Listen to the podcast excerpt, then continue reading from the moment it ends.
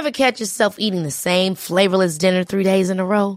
Dreaming of something better? Well, HelloFresh is your guilt-free dream come true, baby. It's me, Gigi Palmer. Let's wake up those taste buds with hot, juicy pecan-crusted chicken or garlic butter shrimp scampi. Mm. Hello Fresh. Stop dreaming of all the delicious possibilities and dig in at HelloFresh.com. Let's get this dinner party started. It's that time of the year. Your vacation is coming up. You can already hear the beach waves, feel the warm breeze, relax, and think about work. You really, really want it all to work out while you're away.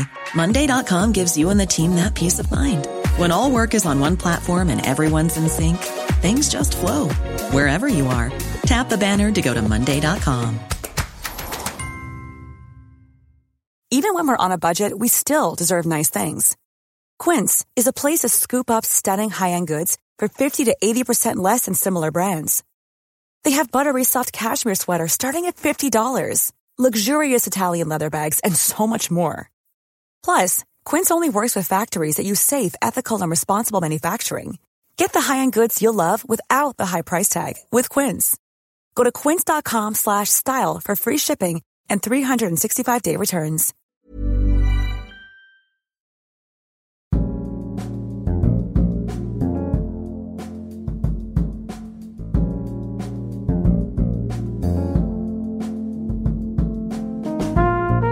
Du lyssnar på Dekonstruktiv kritik. Jag heter Aron Flam. Avsnittet gästas av Expressens biträdande kulturchef, en av mina värsta meningsmotståndare, Jens Liljestrand.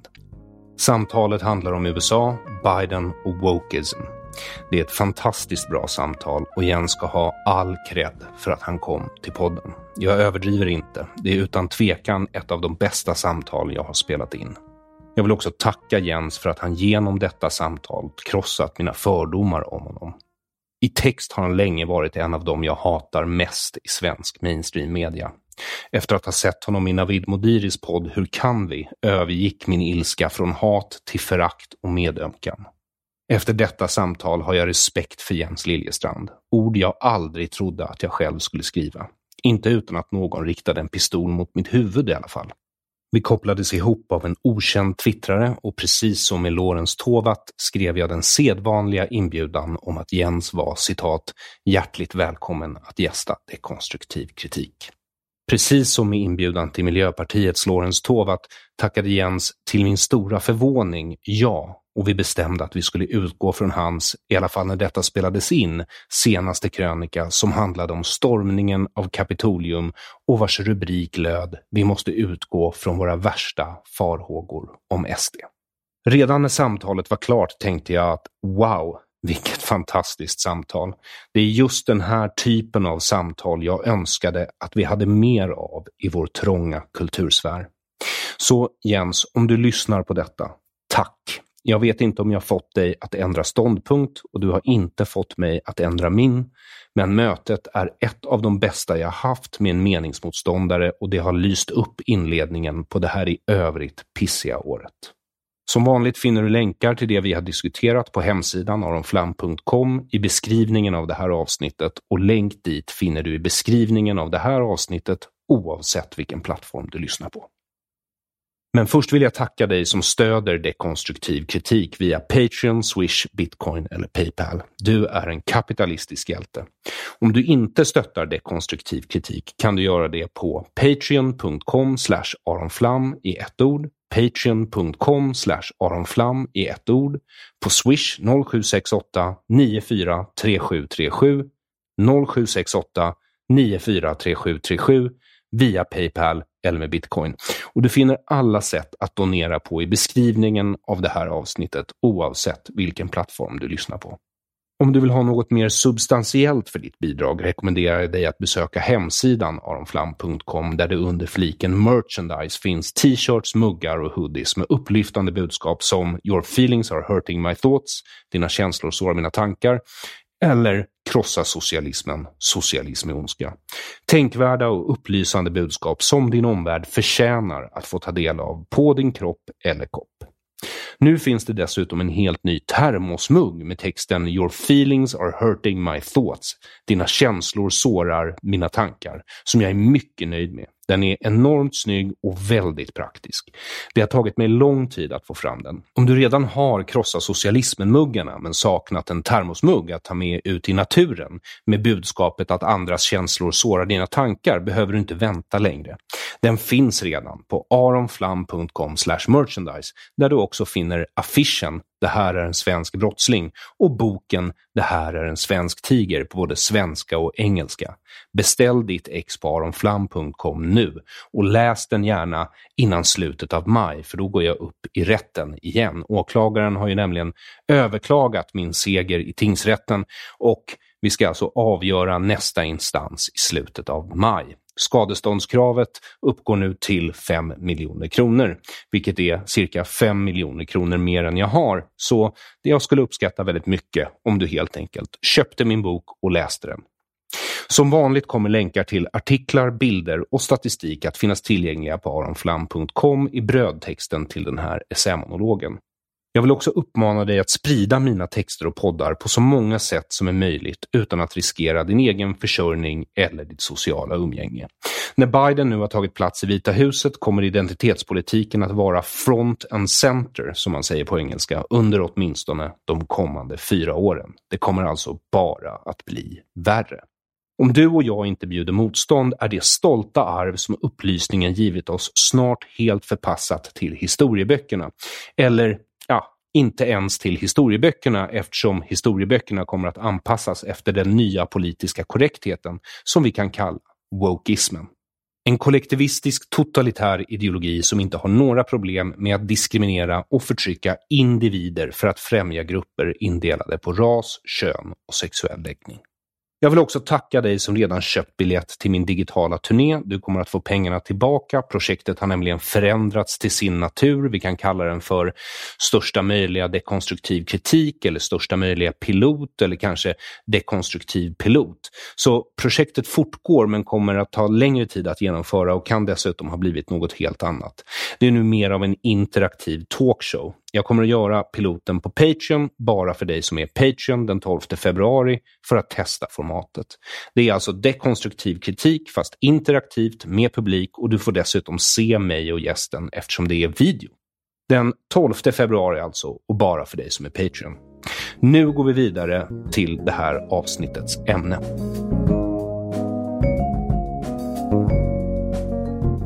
Väst har fallit. Det är kanske en smärre överdrift. Roms fall tog trots allt 400 till 1000 år beroende lite på vilken historiker du frågar. Men med Joe Bidens installation som USAs president kan man utan problem säga att processen är i full gång. Där media samtidigt som Trump svors in 2017 gick in i vad de själva kallade för resistance mode liknade Bidens invigningsceremoni mer en massmedial kollektiv fontänorgasm. Till och med du som är vänster och älskar Joe Biden måste erkänna att skillnaden är uppenbar. Där Trump möttes av omedelbar mot och illvilja tas Biden emot som om Messias hade anlänt till jorden och att himmelriket nu står inför dörren. Joe Biden, mannen som för lite mer än sex månader sedan var en kompromisskandidat ingen riktigt gillade. Han var för gammal, för vit, för manlig och framförallt en yrkespolitiker med få meriter på sitt CV trots en karriär på nästan ett halvt sekel bakom sig. Trots allt tal om att han inte kommer att vara president för bara de som röstat på honom utan för alla amerikaner inleder han sitt mandat med exakt den politik som fick Donald Trump vald till att börja med men dubbelt så mycket och tydligare än det någonsin var under Obama. Identitetspolitiken, wokeismen, har nu tagit plats i Vita huset. Vill Biden verkligen satsa på enhet, unity, är identitetspolitiken helt fel väg att gå. Flera saker oroar mig med Biden som president i vad som en gång i tiden var världens mäktigaste land och största demokrati. Dels att han kanske rullar tillbaka den fredsprocess i Mellanöstern som lanserades av Donald Trump, Abraham Accords, bara genom att signalera att USA vill återgå till kärnenergiavtalet med Iran riskerar han att kullkasta det som förra administrationen åstadkom mellan Israel och arabvärlden. Något ingen annan amerikansk administration lyckats åstadkomma trots idoga försök. Dels tror jag inte att Biden kommer vara lika hård mot Kina som Trump var. Något du som är uppmärksam kunde notera då Kinas premiärminister Xi Jinping öppningstalade på årets möte i Davos helt nyligen. Då sa han att citat “We should respect and accommodate differences, avoid meddling in other countries internal affairs”. Slutcitat. Vilket säkerligen passar Kina utmärkt men funkar desto sämre för befolkningar i Hongkong, Taiwan, Tibet och uigurerna. Men framför allt skrämmer med Biden för att identitetspolitiken är motsatsen till vad väst har varit och bör vara även i framtiden. Om väst är något ska det vara de ideal som nedtecknats i den amerikanska självständighetsförklaringen och konstitutionen. Individualism och frihet. Identitetspolitik är dess raka motsats. Identitetspolitik handlar nämligen om förtryck och kollektivism. Även om du och jag inte är amerikaner är amerikanernas självständighetsförklaring och konstitution viktig även för oss. Den visar vad vår egen och andra europeiska nationer och för den delen resten av världen, vad en grundlag bör vara.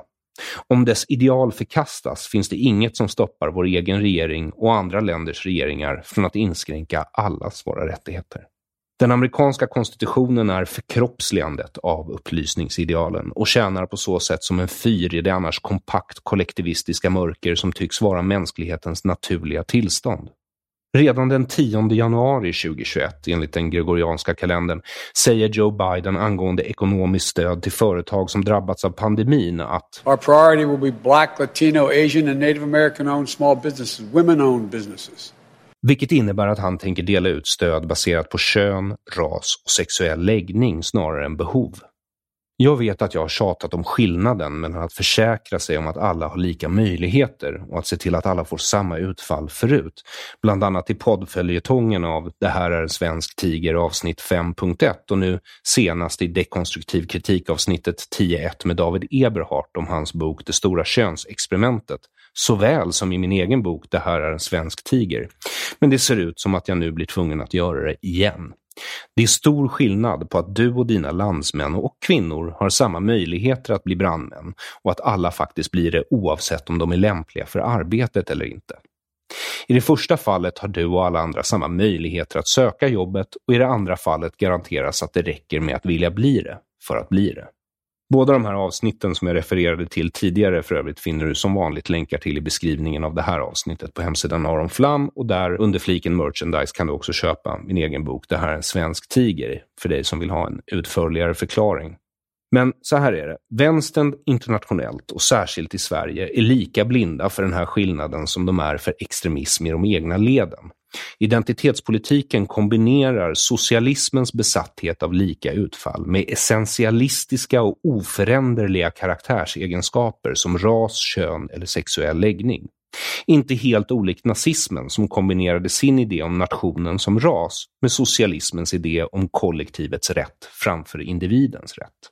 Lustigt nog berättar Jens Liljestrand för mig efter att vi har spelat in att en av hans amerikanska favoritintellektuella är Andrew Sullivan. Lustigt eftersom Sullivan samma dag förklarar på sin blogg skillnaden på ett förtjänstfullt sätt, dock efter att mitt och Jens samtal spelats in tyvärr.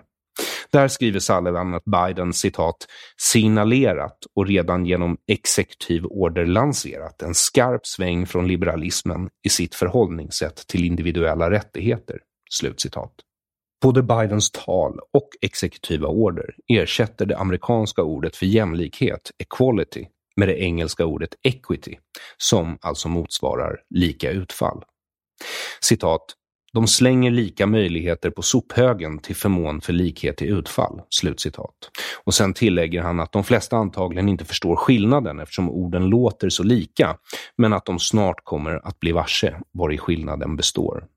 Det är nämligen så att det lika möjligheter innebär att undanröja orättvisor för att jämna till spelplanen mellan medborgare kräver equity, att man tar ifrån vissa medborgare deras fördelar för att istället ge dem till en annan medborgare som inte har samma fördelar.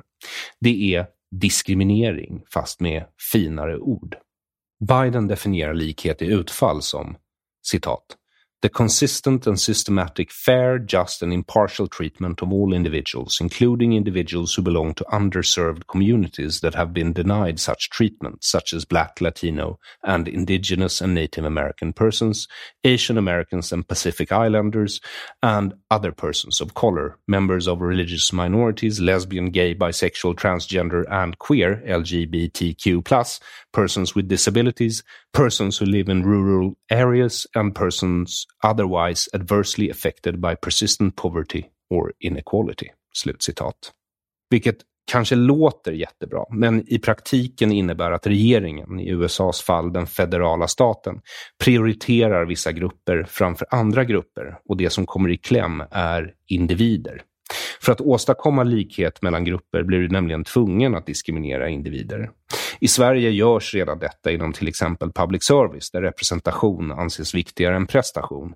Vilket innebär att jag som jude kan få ett jobb där bara för att representationen av judar behöver förbättras hellre än att ge programledarjobbet till Henrik Schyffert som är mer kompetent eller lämpligare som programledare. Nu är det här ett dåligt exempel eftersom de knappast lär ringa just mig Eh, i alla fall längre, men du förstår vad jag menar. Diskriminerande mot Schyffert som kanske jobbat hela sitt liv för att få jobbet och förnedrande mot mig som får leva med vetskapen att jag är där för att min mammas kön var judiskt snarare än att jag är bra på det jag gör. Utöver den uppenbara orättvisan i detta gör identitetspolitiken individer ansvariga för vad deras grupp, oavsett om det är nationalitet, ras eller kön, skyldiga till dessa gruppers historiska förtryck av andra grupper. Du som man blir sålunda skyldig till det historiska förtrycket av kvinnor. Du som svensk till historisk diskriminering av till exempel samer eller judar och så vidare och så vidare. Det är idén om arvsynd i ny förpackning. Det spelar ingen roll att du aldrig förnekat en kvinna i din närhet rösträtt eller rätten till abort eller att du inte tjänstgjorde i Hitler-Tysklands SS. Den enda boten mot historisk diskriminering är nutida diskriminering, som en av denna rörelses förgrundsgestalter, Ibram X. Kendi, lär ha sagt. I Sverige är det inga problem att göra så eftersom våra grundlagar bryr sig mer om kollektiva rättigheter än individuella. Men i USA är det konstitutionsvidrigt så det räcker och blir över. Att Biden i sitt installationstal hela tiden påpekar vikten av unity, vilket på svenska kan översättas till både enighet och harmoni, är säkert tänkt att ena ett land som aldrig varit mer polariserat än vad det är just nu, men det får mig att tänka på kollektivisters besatthet av social harmoni. Det är nämligen ett utmärkande kollektivistiskt drag att fokusera på konformism snarare än livskraftig debatt och pluralism. För visst är det roligt att skratta åt evangeliska amerikaner från mellanvästerns förkastande av evolutionsteorin till förmån för Bibelns något mindre vetenskapliga idé om att jorden skapades på bara sex dagar av en allsmäktig gud som sina stora krafter till trots behövde sjunde dagen för att pusta ut. Men tänk då på att den andra sidan av politiken som påstår sig tro på evolutionsteorin och repeterar frasen lyssna på vetenskapen som vore ett buddhistiskt mantra samtidigt förkastar idén om två biologiska kön. Även det är nämligen en ofrånkomlig del av evolutionsläran. För utan två biologiska kön blir det väldigt svårt att skaffa avkomma och utvecklas som art. De som tror att mänskligheten kan föröka sig genom delning om vi bara förkunnar att vi identifierar oss som encelliga organismer och tror på det tillräckligt mycket sitter just nu i Vita huset.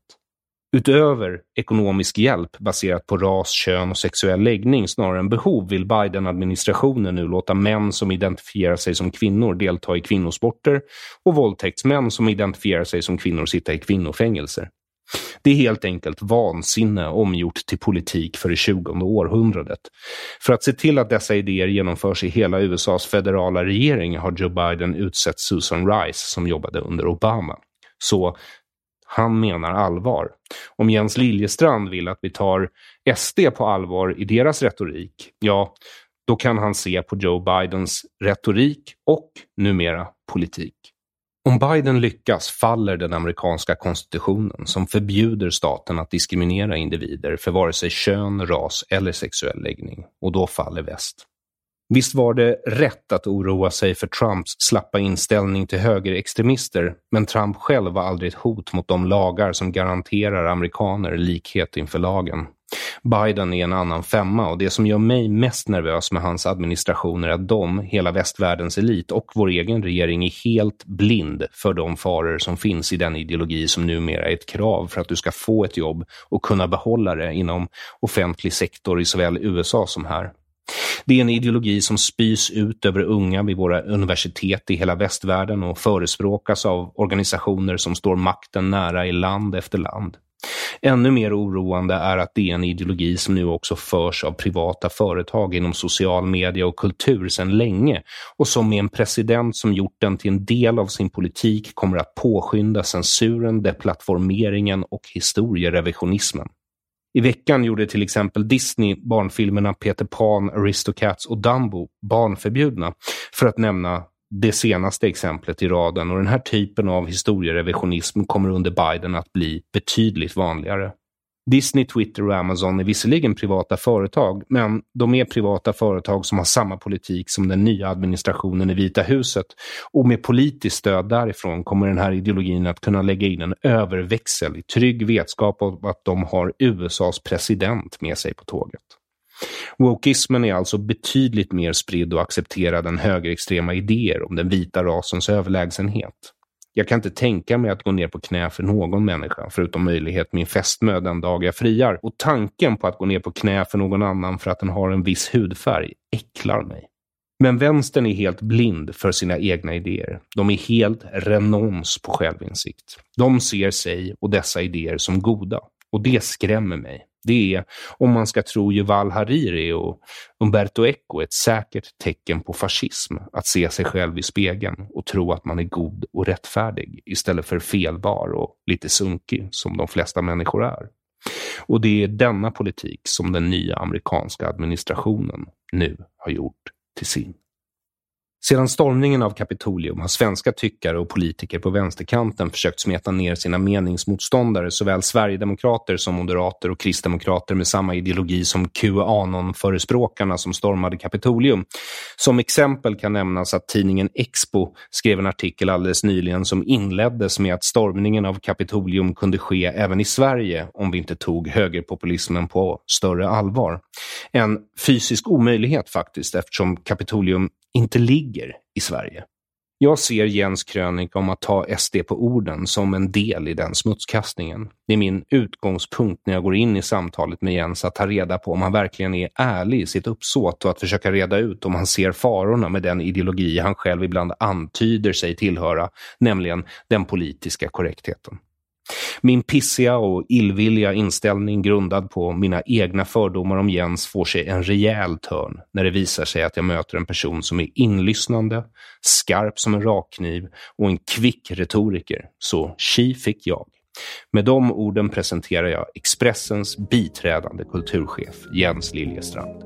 Njut.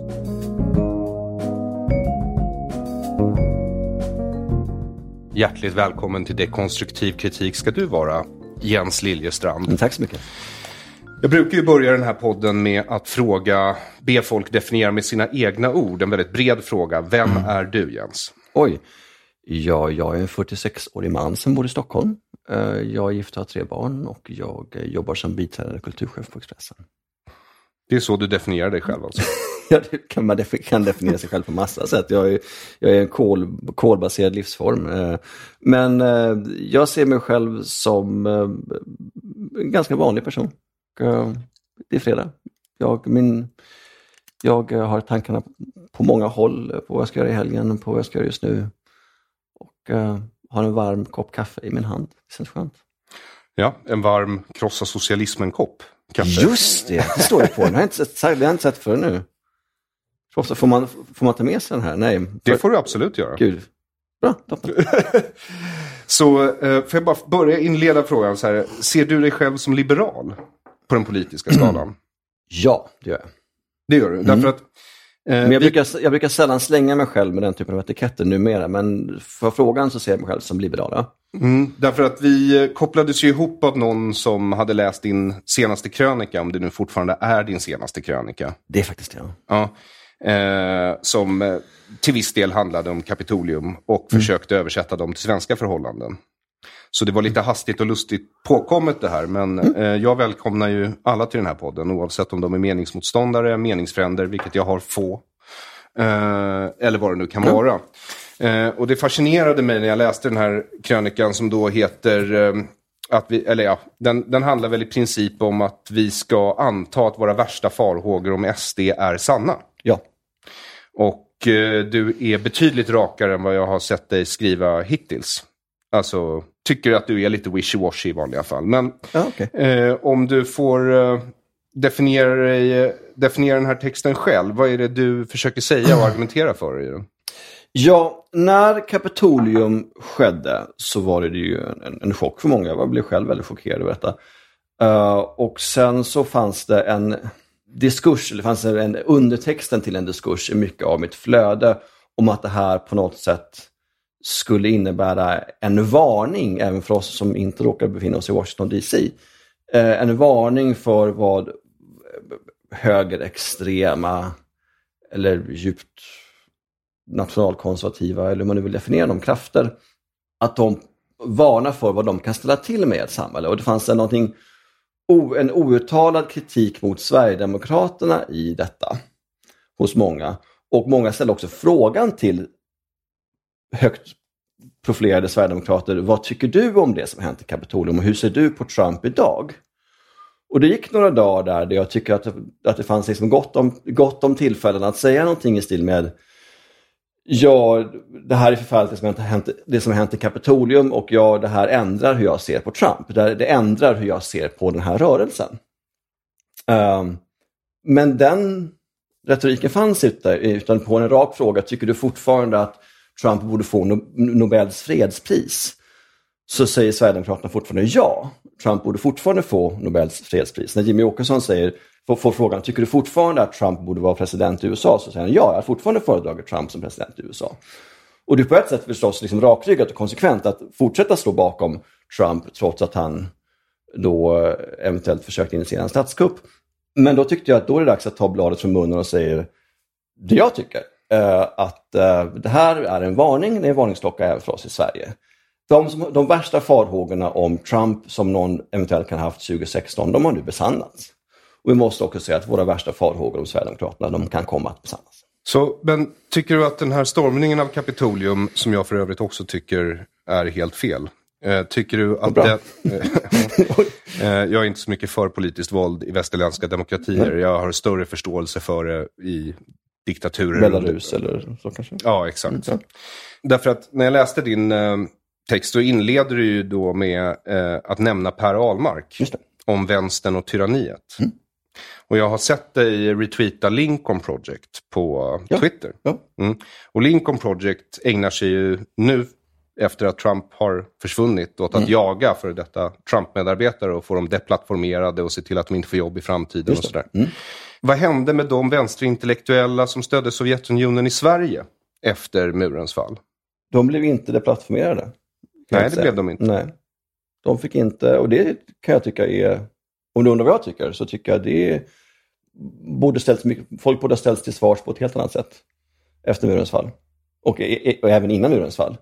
Och jag kan tycka att det är till exempel eh, en person som Jan Myrdal, för att ta ett extremt exempel, borde fått mycket hård kritik från fler håll än bara Per Ahlmark. Per Ahlmark ska vi inte komma ihåg, de var ganska ensam när han 1994 tog bladet från munnen, som jag skriver med sin bok Vänstern och tyranniet. Jag tycker att eh, Jan Myrdal borde ha ställts till svars mycket mer.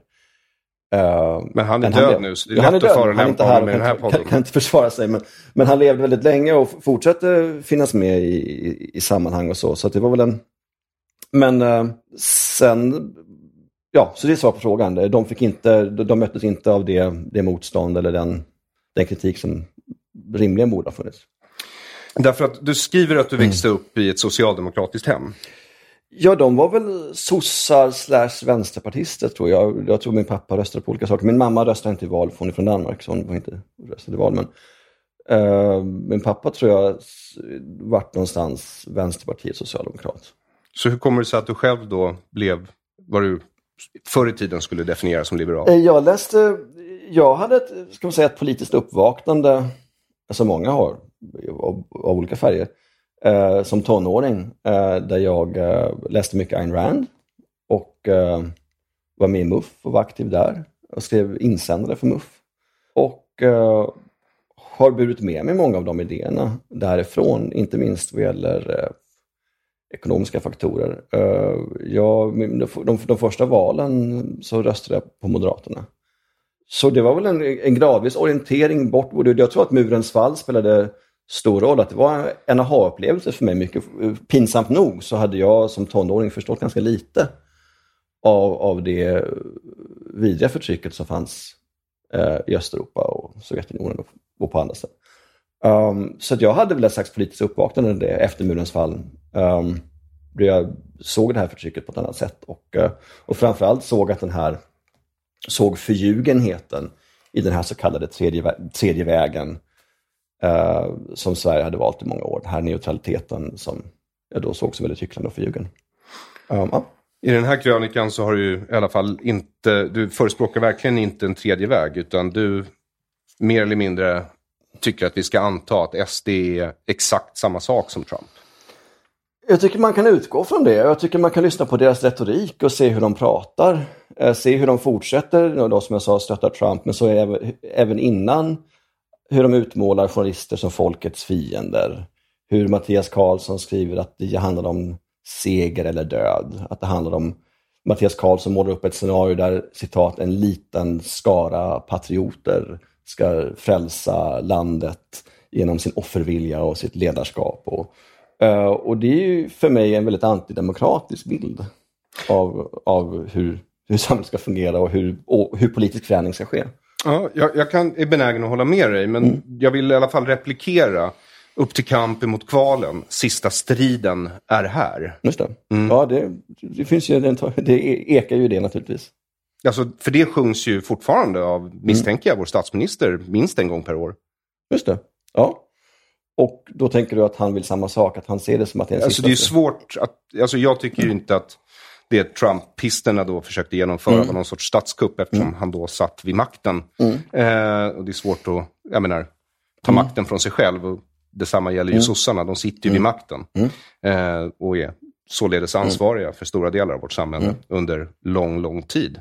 Eh, mm. Men eh, du måste väl erkänna att det är eh, verkligen en retorik som så förstår du mm. varför jag har gjort den där muggen jag, du sitter och dricker jag, jag, jag, förstår precis hur du menar och, och jag, tycker det är en, en, en vettig tankegång. Men jag ser inte socialdemokratin som ett hot mot demokratin på det sättet som jag ser det Sverigedemokraterna. Jag ser att de sjunger en sång, eller, eller Vänsterpartiet för den delen, att de sjunger en sång som innehåller orden sista striden det är och att vi ska upp till kamp och att de har demonstrationer med röda fanor ser inte jag, jag upplever inte det som ett hot mot demokratin på samma sätt. Um, Men när de ska, går genom Malmö då och skanderar krossa sionismen? Eller krossa kapitalismen? Eller krossa USA. Alltså jag har gjort mm. den där muggen mm. som en spegling av dem. Mm. Det är alltså ett skämt. Mm. Det är därför jag skriver krossa socialismen och inte socialister. Eh. Eftersom skillnaden där är eh, avgrundsdjup skulle jag säga. Ja. Jag tycker, man, jag är, tycker jag säger krossa sionismen och så vidare, det, det, det, tycker jag bara är liksom, det finns ingenting att säga om det annat än att fördöma det. Um, Fast du har inte gjort det i krönikor? Nej. Faktiskt. Skrivit specifikt om antisemitism? Eller alltså, alltså, antisemitism har du nämnt i ett antal krönikor. Jag läser det ändå väldigt ofta. Kul, va? Eh, därför jag mm. lät dig också definiera dig själv, ja. så att inte mina fördomar om dig skulle ja, stå i vägen. Men uh, har, jag, har jag inte skrivit om antisionistiska krafter i Malmö? Okej, okay. det var en påminnelse om att det är ett ämne jag borde ta upp. Ja, men det, jag tror att det avslöjar en blindhet nämligen. Okej, okay, berätta. Eh, nej men, eh, eh, till exempel det här med Trump nu. Eh, alltså, det var några hundra som stormade Kapitolium av en demonstration på tiotusental. Mm. Mm. Det är alltså en väldigt liten andel. Medans identitetspolitik på vänstern, det liksom predikas från, i föreläsningssalar på stora universitet, det ingår i policyprogram. Mm. Och, och, jag ser identitetspolitiken från vänstern, där ser jag en hel del rasism och en hel del antisemitism. Eh, och också faktiskt sexism, fast mot vita män i din egen ålder. Eller min, vår egen ålder. Då. Okay. Ja. ja.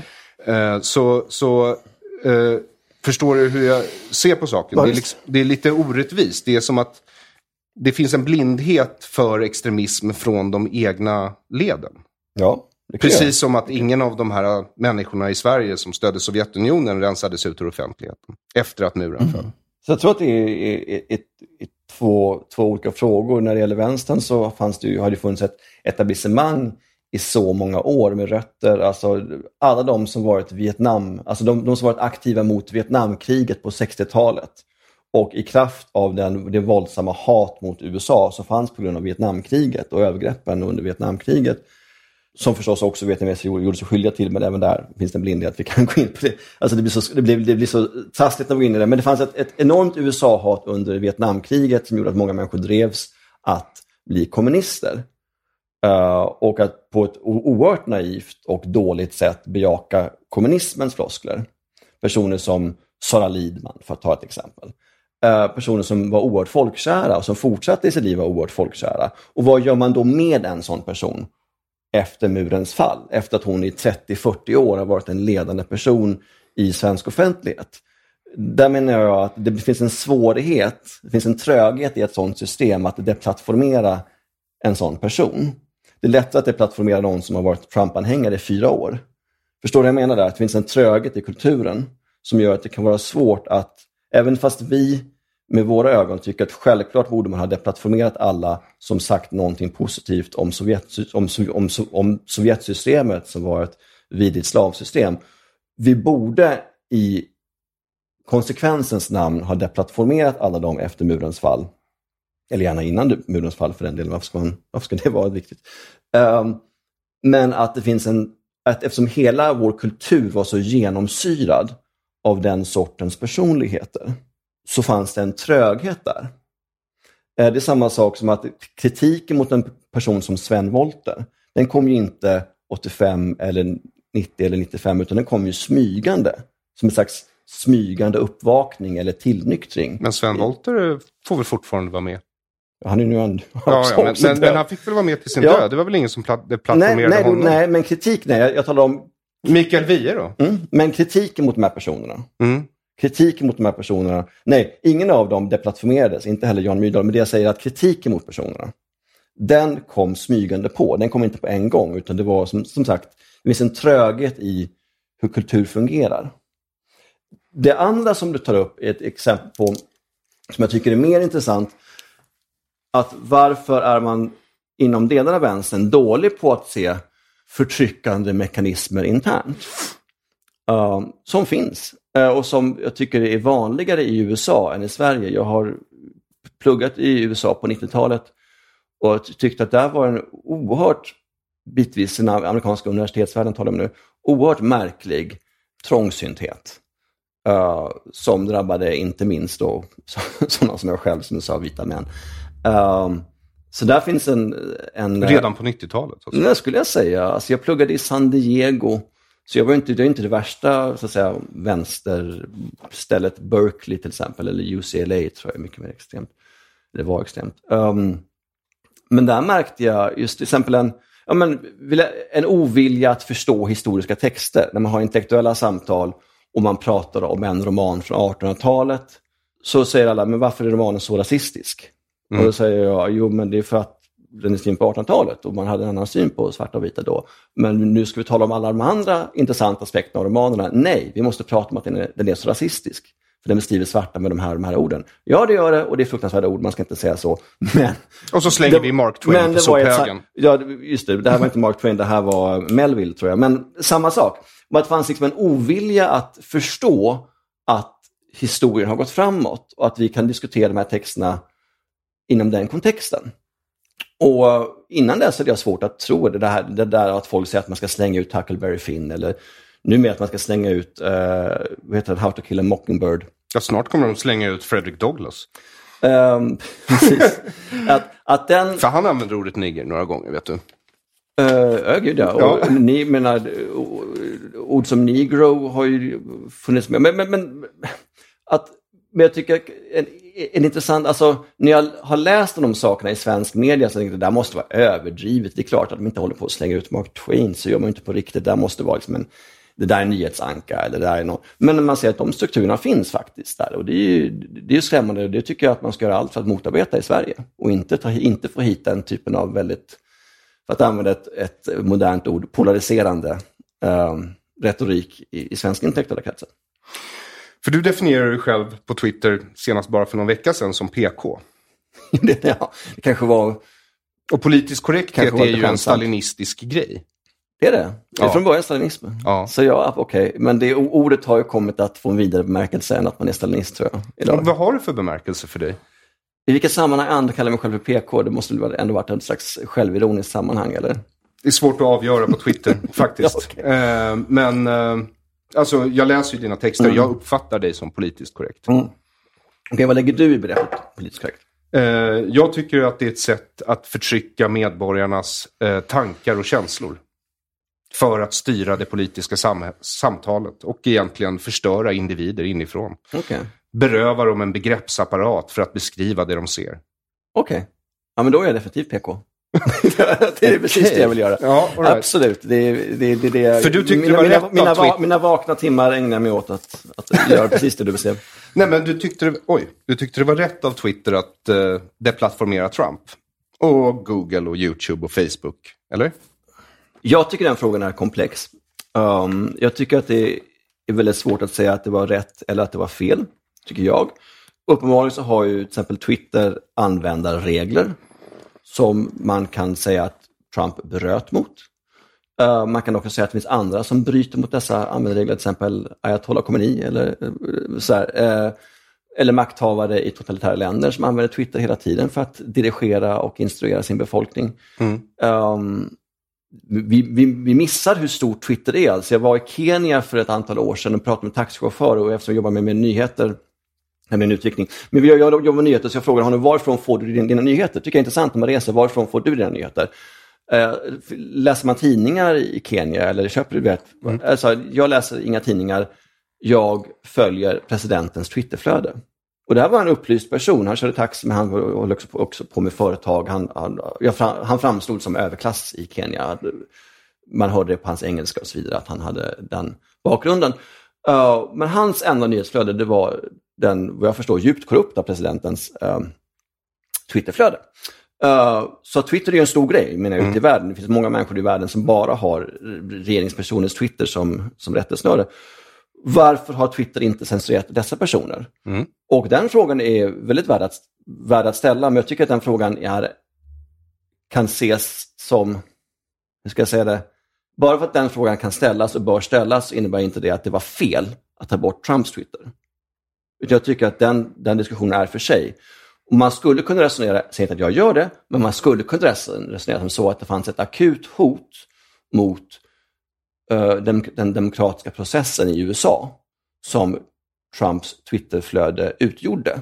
Och att det därigenom fanns en, en så att säga, väldigt akut anledning att ta bort honom från Twitter. Man skulle till och med kunna resonera att avsaknaden av våld i Washington DC och andra centrala platser i USA de senaste dagarna, det våld som många befarade, att det inte skedde kan möjligtvis ha berott på att man tog bort Trumps Twitter. Jag personligen tror att det beror på att de spärrade av hela Washington och satte dit tusentals militärer. Eh, Så att det, Det i princip inte var en enda människa. Ja, jag vet inte om det är en bra grej. Det såg ju ut som en militärkupp i sig. Och, Men och då tycker jag att det var superdåligt av Trump att inte erkänna sig besegrad. Och värdelöst att han inte dök upp för att överlämna makten. Verkligen. Eh, men, eh, eh, för det, det är liksom, eh, det finns ju vissa motsägelser här.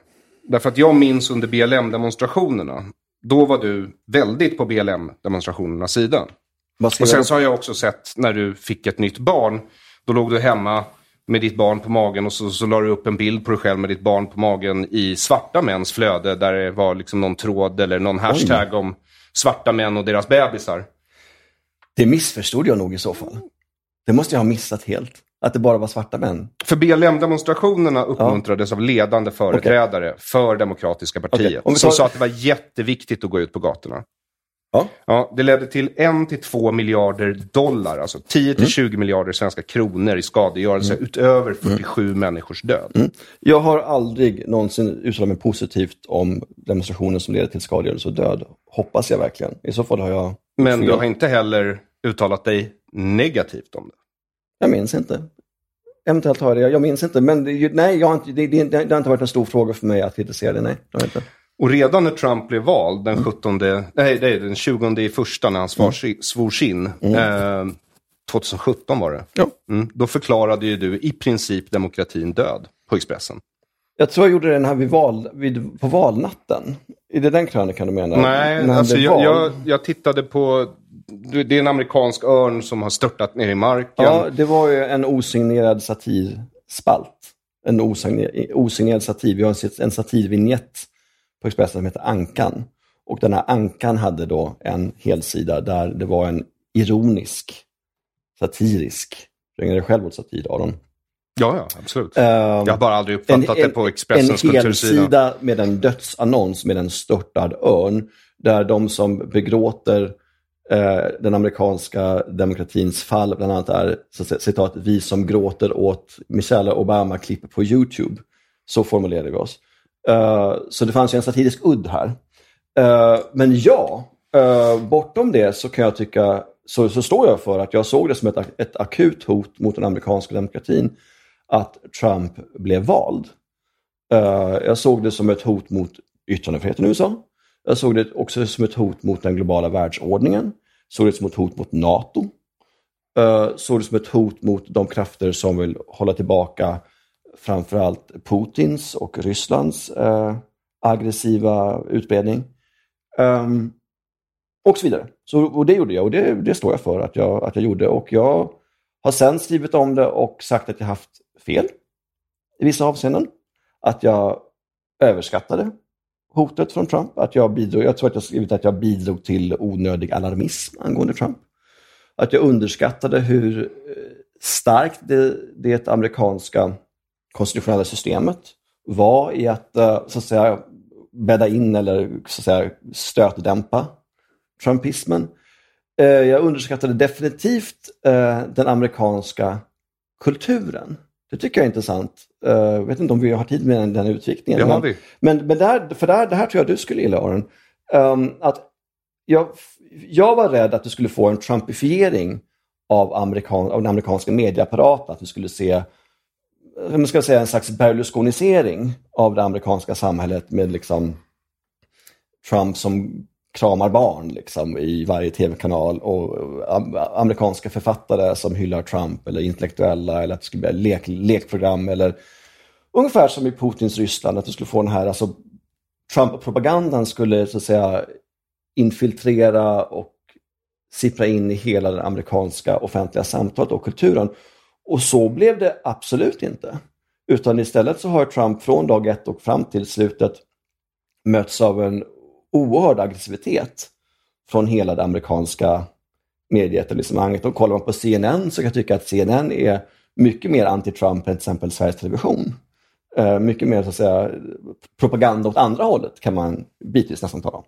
Um, in, från mitt perspektiv inte bitvis. Alltså de, amerikansk media och stora delar av västerländsk media gick ju in i vad de själva kallade för resistance mode. ja, precis. Det var ju ingen smekmånad för Trump. Om du nu jämför med den fontänorgasm världsmedia har fått över Bidens tillträde. En gubbe som för sex månader sedan var en kompromisskandidat ingen ville ha och alla tyckte var för gammal. Och dement. Alla sa att han var dement. Han är dement. Totalt.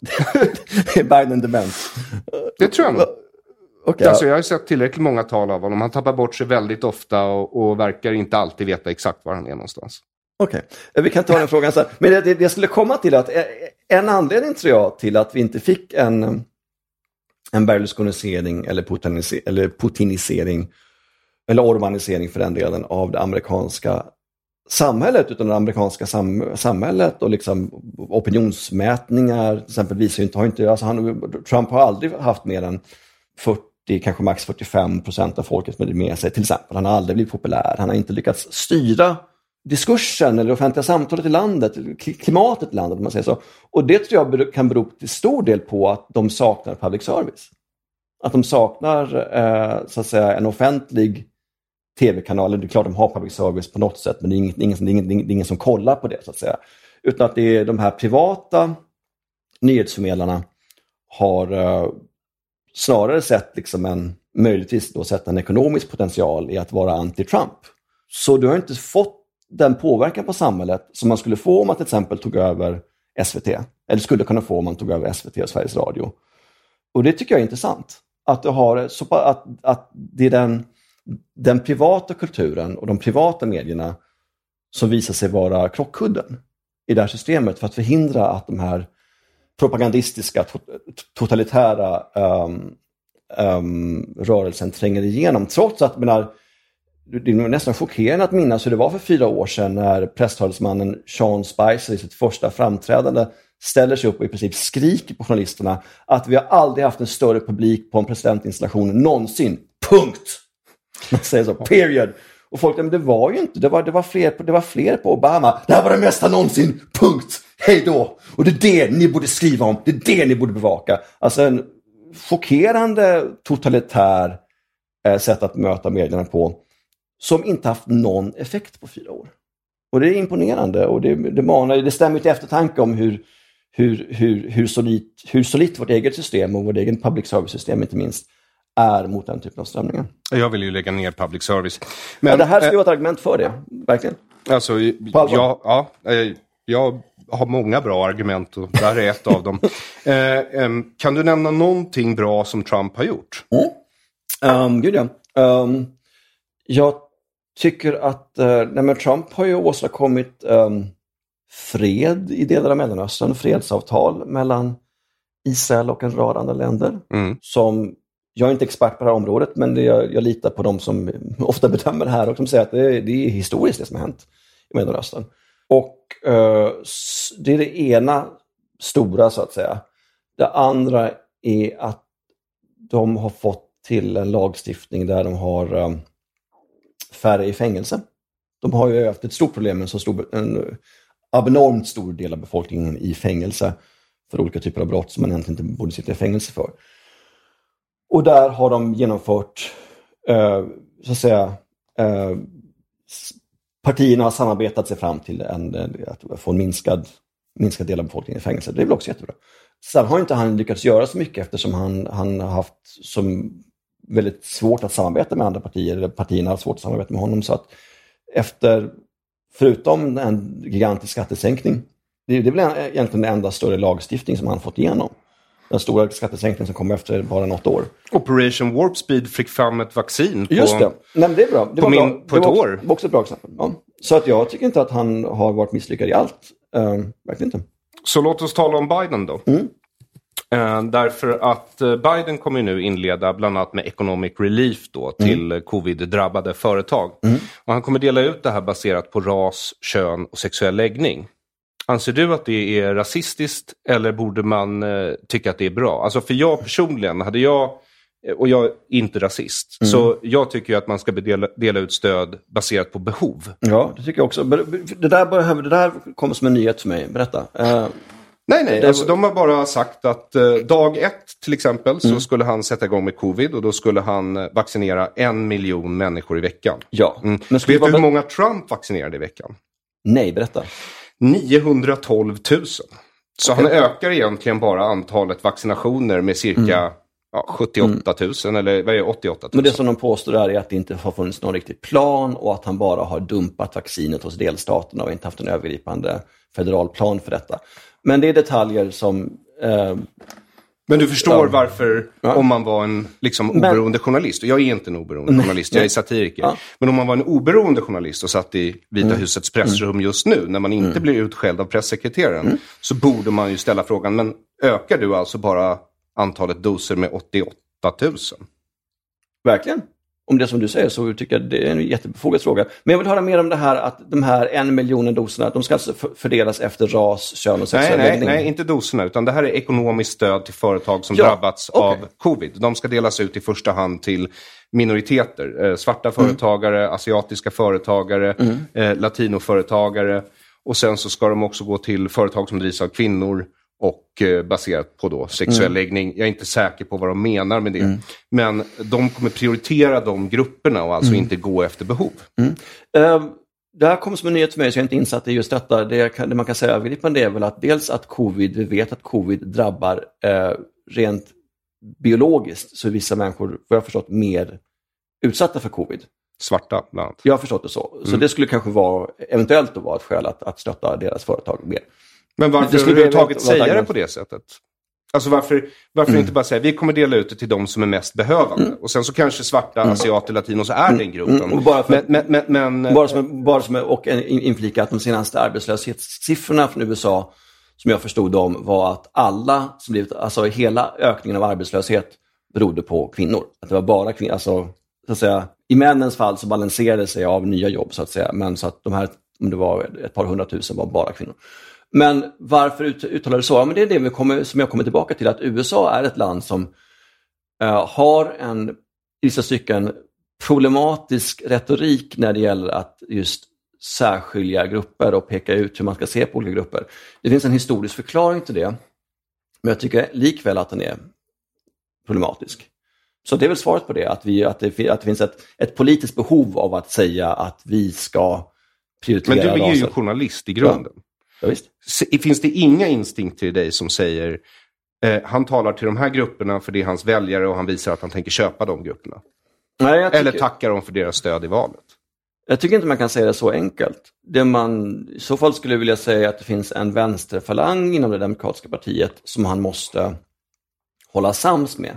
Biden tillhör ju partiets mittenfåra. Eh, och under, under primärvalskampanjen så var väl han liksom, så att säga, den mest högra av kandidaterna skulle jag vilja påstå, kanske tillsammans med Mike Bloomberg och sådär. Men, men Elizabeth Warren eller Bern- Bernie Sanders. Jag gillade Andrew Young. Ja, ja verkligen. Men, men många av dem som var, de, de som var ton, tongivande där, som folk trodde hade en chans att vinna, som Bernie Sanders eller Elizabeth Warren, var ju mer vänsterprofiler, hade en starkare vänsterprofil. Och det har ju varit Bidens dilemma hela tiden, att han måste på något sätt få den traditionella demokratiska väljarna, alltså rostbältet, de som gav honom segern i Pennsylvania, Michigan och, och, och Wisconsin. Han måste ha dem med sig. Men han måste också attrahera de här innerstadsväljarna som har gått till vänster under Trump. Vi har, fått, vi har, vi har haft en stark vänsterrörelse under Trump. Extremt stark. Har- Hela metoo-rörelsen har ju hänt under Trump till exempel.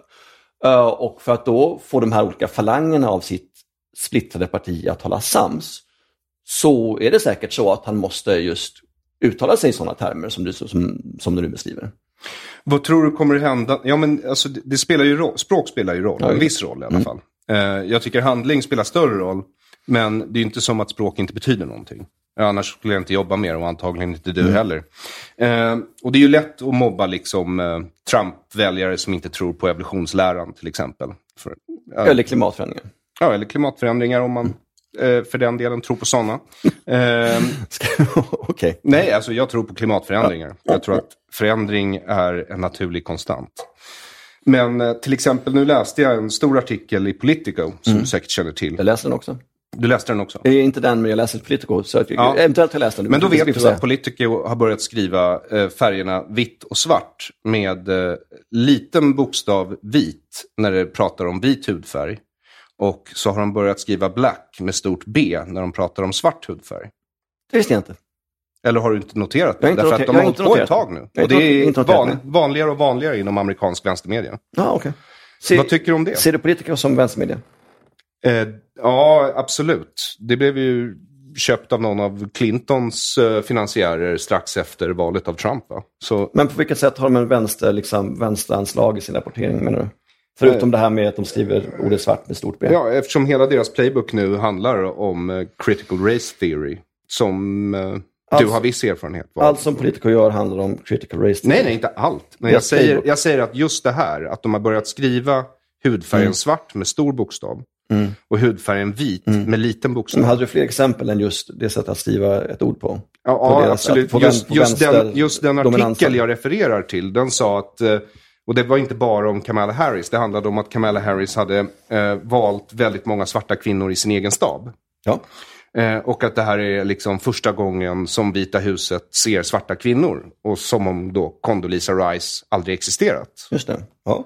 Vad ska jag säga? Eller, Nej, nej, jag bara Ja. undrar, vad, vad tycker du om sånt som att de då har bestämt sig för att från och med nu så skriver vi svart hudfärg med stort S och så skriver vi vit hudfärg med litet V. Ja, om det är så att det finns... Men, jag, som sagt, jag, jag är helt ny, på, helt, helt ny på det här fenomenet. Men det har hållit på ett tag. Ja, ja, men jag, då är jag naiv som, som har helt missat detta, detta, detta fenomen. Det är inte det att man ser svart som... Alltså, just, Alltså hur okej. jag än vänder och vrider Ja. på det så är det rasism. Ja. Det är antingen rasism för att man jätte- nedvärderar vita. Jag tycker det låter jättekonstigt det du beskriver. Så Ja, jag kan bara alltså, säga det det. är jättekonstigt. Antingen så är det rasism för att man nedvärderar vita och uppvärderar svarta. Och sen så tycker jag faktiskt att det är lite eh, nedvärderande mot svarta också. Att liksom tro att deras problem ska lösa sig Mm. av att man börjar stava deras hudfärg med stor bokstav. Jag tycker Mm. det är lite nedvärderande. Jag tycker helt enkelt att det är rasistiskt. Och det här Mm. kommer ju från Demokratiska partiet. Det har med PK att göra. Mm. Det har med politisk korrekthet att göra. Med BLM och metoo-rörelsen att göra. Så förstår du vad jag menar nu när jag säger att liksom vänstern är helt blind inför sina egna extremister? Och att extremisterna inom vänstern idag i USA, liksom över hela västvärlden, är en betydligt större grupp än de extremister på högern som stormade Kapitolium. De är fler än de ett, ett par hundra personer som, som stormade Kapitolium. Eller, jag måste fortfarande få grepp om vad det, vart det är du vill komma. Alltså det finns en, en, du menar att det finns en vänsterdominans i västvärlden som är mycket, mycket större än det vi sett för exempel Trump-anhängare. Absolut. Ja. Och har det alltid varit så eller har det blivit så menar du? Nej, jag skulle nog säga att det är de senaste decennierna det har börjat Okej. bli så. Men, men eh, eh, framför allt inom då den intellektuella sfären, alltså tykonomin och Mm. eh, akademin. Men ser du det här som ett obrutet förlopp från kalla krigets dagar eller ser du att det har Ja, varit ett... ett... det gör jag. Så Av det- den enkla anledning just som vad som borde skett innan muren Mm. föll. Att man rensade ut den här typen av personer ur offentligheten. Okej. De som stödde Men Sovjetunionen. Men, Mm. de fick fortsätta verka obehindrat. Och de här idéerna som de människorna trodde på och stod för, de har liksom spritt Mm. sig ut. De har liksom undervisat generationer vid det här laget Men- av unga människor som har gått på universitet i politisk korrekthet. Och då är min fråga till dig, och de här vänsteridéerna, ser du också att de i så fall genomsyrar vår, våra ekonomiska system? Hur våra, om du kollar på skattesystem eller fördelningssystem. Menar du i USA eller här? För Ja, det i västvärlden generellt. Tycker att vi har, liksom en, jag tycker att vi har gått mot, mot socialistisk, har, vi gått mot blandekonomi eller planekonomi i västvärlden de senaste 30-20 åren? Det tycker nej, inte jag. Nej, jag det, tycker det, att vi- det håller jag nog inte Där med har vi en, om. en, en, en avreglering och liberalisering. Jag pratar nog specifikt om kultur. Okej, ja. Men där kan jag köpa att det, det har blivit så att vi, och det, det, det här tror jag att de, anledningen till att jag nämner just de, de finansiella systemen och fördelningssystemen, tror jag för att det här hänger ihop. Att vi har, eh, vi har mer och mer eh, resurser som samlas hos en liten del av, liten del av befolkningen. Eh, vi har med just avregleringar, skattesänkningar, eh, nedmontering av välfärden. Och som en balans till det, eller som en slags motvikt till det, så får vi samtidigt en mer och mer en, en retorik som blir mer och mer vänster. När det handlar till exempel om synen på raser eller folkgrupper eller kvinnor eller hbtq-personer så, så har vi fått mer och mer av en... Alltså identitetspolitiken har vuxit upp, förstår du vad jag menar? Alltså, identitetspolitiken har vuxit fram tillsammans med en institutionalisering av marknadskapitalismen på ett sätt som inte fanns, åtminstone i Sverige, när jag växte upp. Um, Alltså jag växte upp, och du, du är inte så mycket äldre än vad jag är, vi växte upp född i, i, 74. med, i en värld där man faktiskt skulle försöka bortse från hudfärg eller Mm. kön eller sexuell läggning och fokusera på meriter istället. Det var i alla fall Mm. vad jag lärde mig när jag växte upp. Alltså en persons karaktärsegenskaper ska Just vara det. viktigare. Liksom. 80-talet till exempel. Ja. Verkligen. Ja, absolut. Um, så jag kan tänka mig, jag kan vara nyfiken på i vilken mån de här sakerna hänger ihop. Det tror jag att en sån person som till exempel Åsa Linderborg, tidigare kulturchef på Aftonbladet. Ja, du gillade inte hennes senaste krönika. Jag gillar inte, jag, jag ogillar henne av, av en massa skäl. Men I min del så handlar det framförallt om synen på, synen på Putin och Ryssland, men det kan vi ta sen. Men att de här sakerna hänger ihop, att samtidigt som jag har cementerat det, det som många skulle se som en, um, en orättfärdig fördelning av jordens resurser. Som, som det skett så har vi också fått en mer och mer högljudd Eh, identitetspolitisk diskurs. Kanske på grund av att det, det, det är där man kan påverka.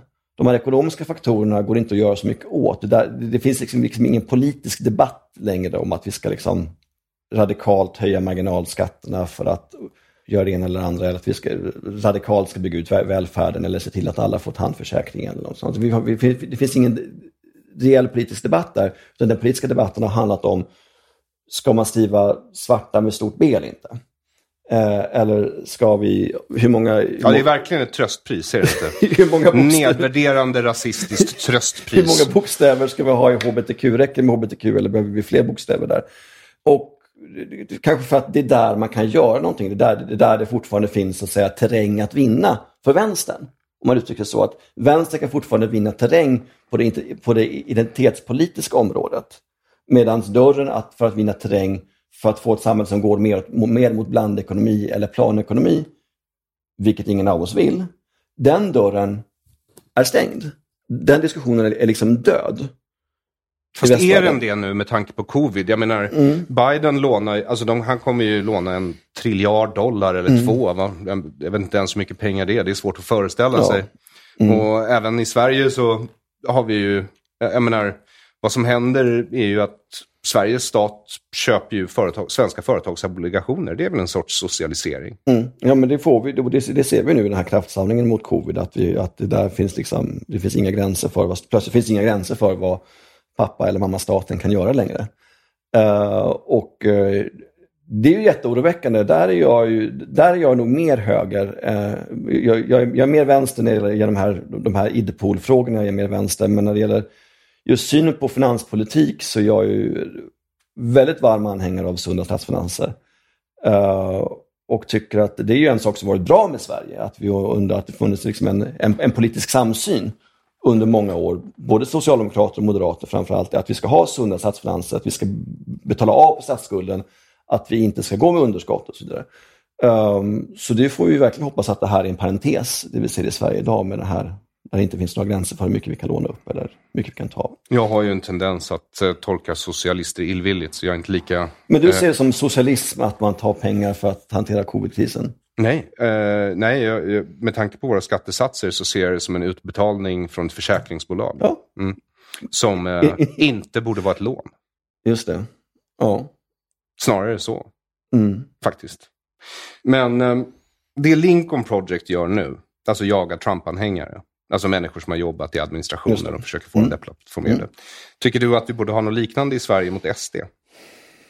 Nej, det tycker jag inte. Spontant. Jag, jag, jag, jag har aldrig tänkt på frågan faktiskt, men du menar ifall man skulle brännmärka personer som har Personer, du menar personer som har jobb, alltså, och då menar inte du politikerna själva, menar du politikerna själva, alltså, säga, om Jimmy Åkesson slutar vara partiordförande och istället vill göra, jobba i näringslivet, borde man försöka liksom, sätta press på de företagen som eventuellt skulle anställa Jimmy Åkesson för att få honom sparkad. Eh, det, skulle, det skulle inte jag vilja göra. Jag tycker inte att det är, är där vi är i Sverige.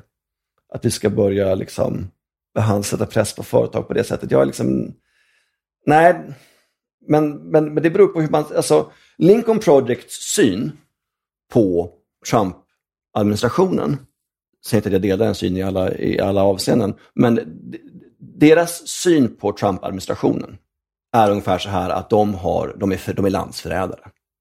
De har varit ett akut hot mot den amerikanska demokratin. Mm.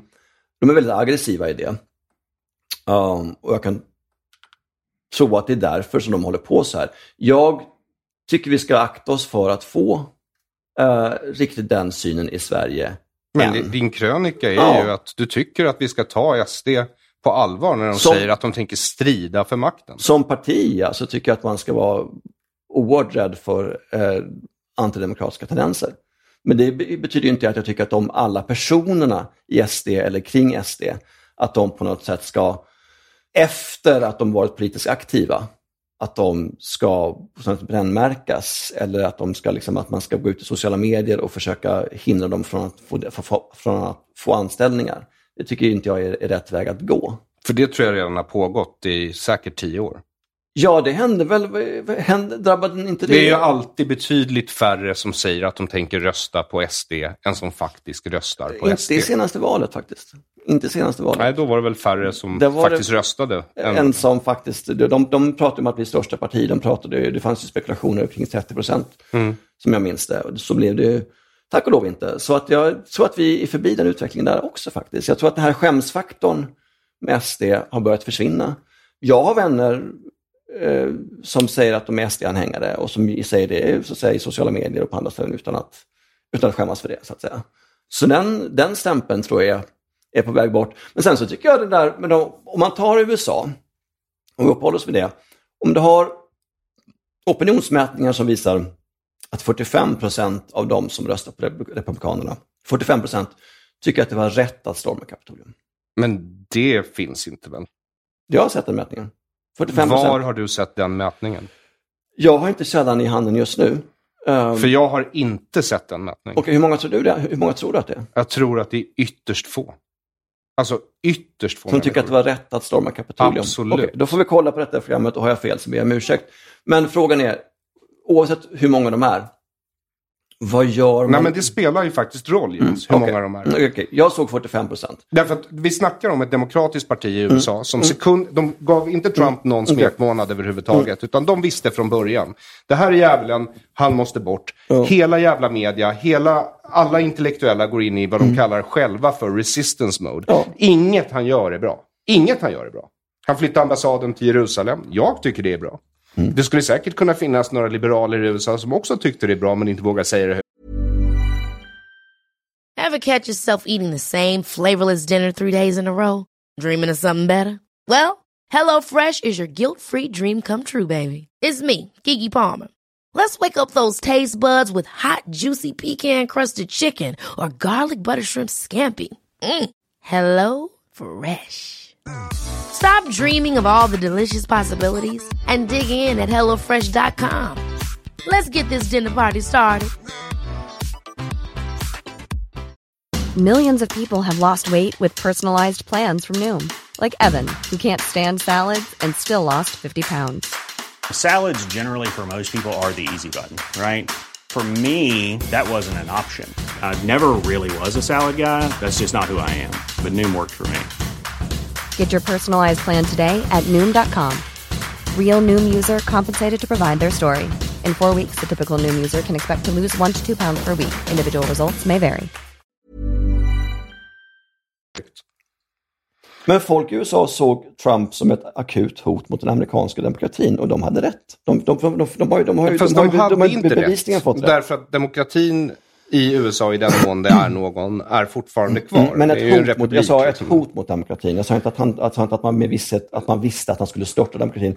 Jag, sa att han var ett hot mot demokratin, vilket han uppenbarligen var. Jo, men till exempel nu när det är över så gick ju AOC ut för bara en vecka sedan och tycker att de ska föränd- ä- alltså ändra första författningstillägget och börja reglera media och reglera yttrandefriheten. Hur är det inte ett hot mot demokratin? Då, Och hon är stor och hon är accepterad. Hon är hyllad. Och hon är absolut antidemokrat. och hon är avskydd av stora delar av USA också. Hon är Och avskydd ett- av ett- republikaner. ett Men, men, men nu snackar vi om hur, hur de respektive Mm. partierna behandlar sina extremister. Och extremisterna i det republikanska partiet, de tror jag är ute nu.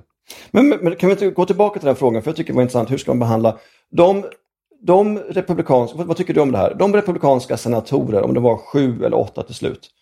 De republikanska senatorer, eh, Ted Cruz från Texas, väl är det mest profilerade av dem, som motsatte sig eh, i omröstningen om att godkänna elektorsrösterna. Och genom det, skulle jag vilja påstå, eh, upp, lockade folk att göra den här protesten och storma Kapitolium. Och Ted Cruz stod ju också på ett podium och sa liksom We will not go quietly into the night. Och så vidare. Vad, vad gör man med en politiker som aktivt har motsatt sig en demokratisk process?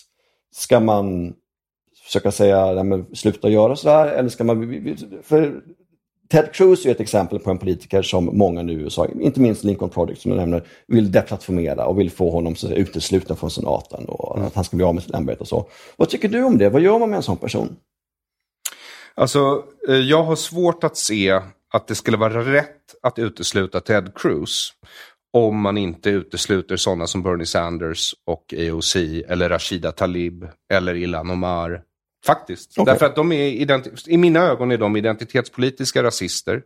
De gillar politisk korrekthet som jag ser som en ren stalinistisk grej.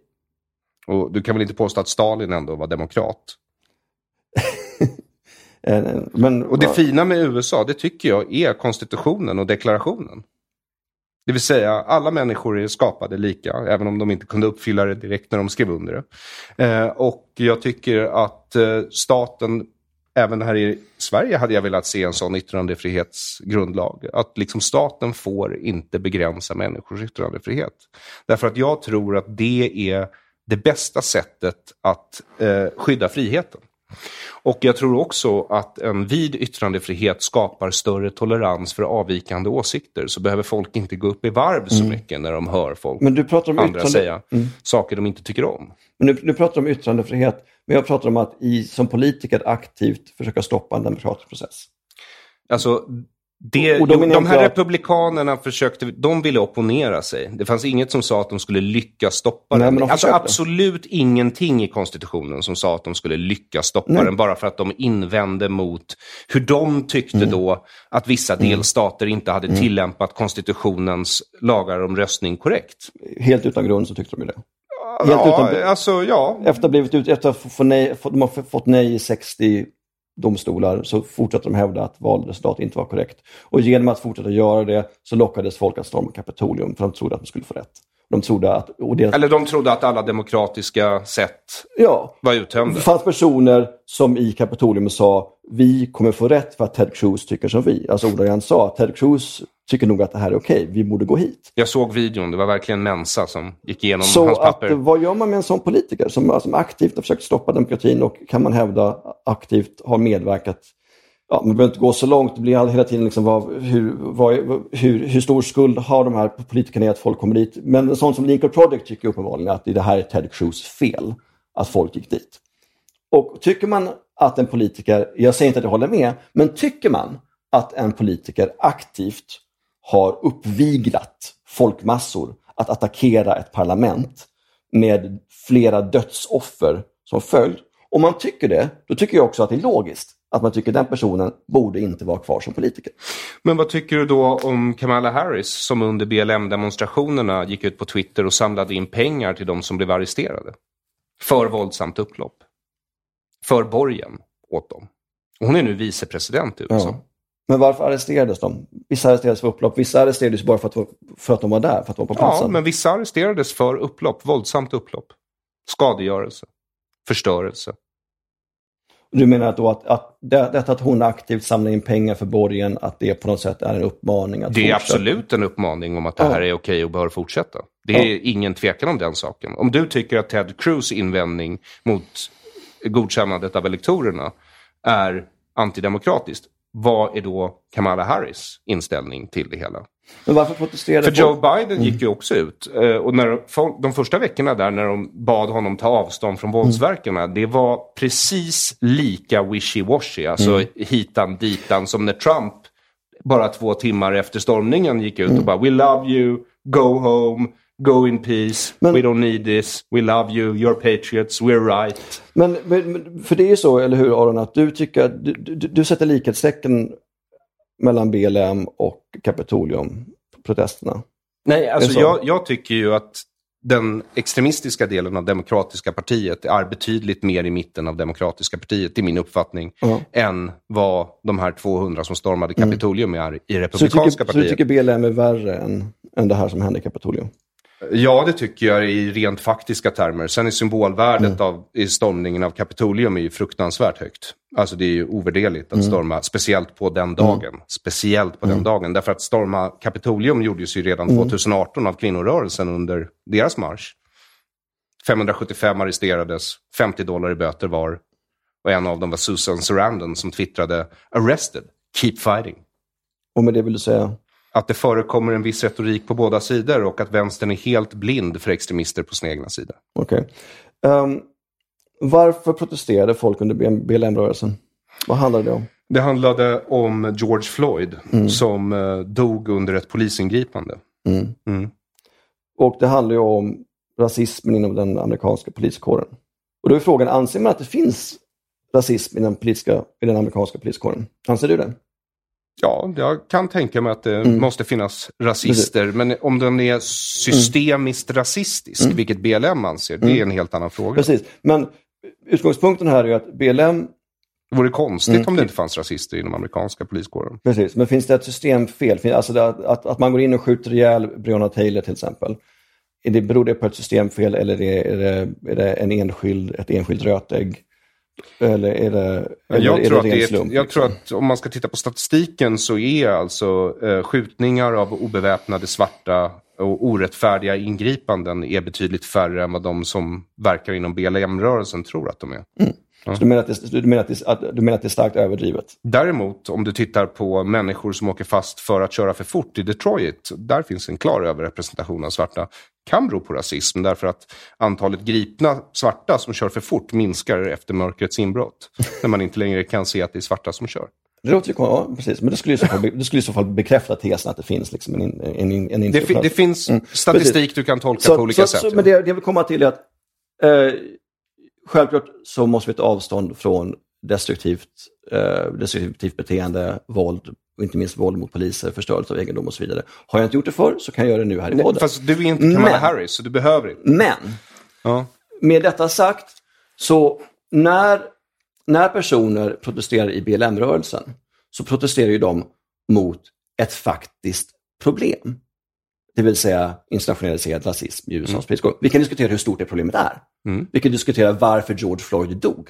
Mm. Om det var för att han hade droger i blodet eller om det var som undersökningen visar att det var på grund av våld. Men Undersökningen är inte klar och rättsfallet går Nej, upp i men mars. själva ob obduktionen pratar jag om nu. Uh, men, men så att säga, vi är överens om det grund, grundförutsättningen att när de protesterar, när de protesterar så, pro, så protesterar de mot ett befintligt problem. Det vill säga rasism. Det finns. Mm.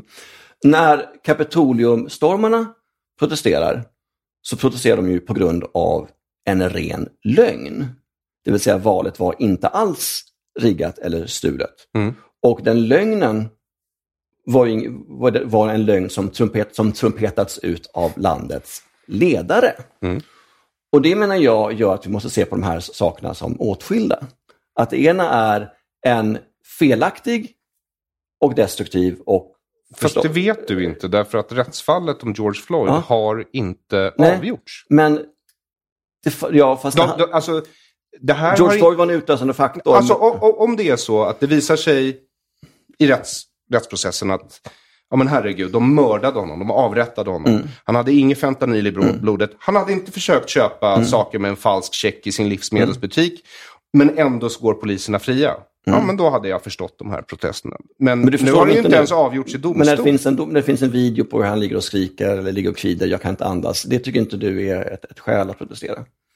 Alltså jag kände väl ungefär samma sak som de flesta människor gjorde Mm. när de såg den där videon. Det var ju fruktansvärt att se. Men nej, man är inte alltid säker på kontexten och du kan inte veta Mm. förrän det har avgjorts i domstol. Ja, men vi tycker, Inte i ett rättssamhälle i Men- alla fall. Precis, men Om du ska tro på rättssamhället, Mm.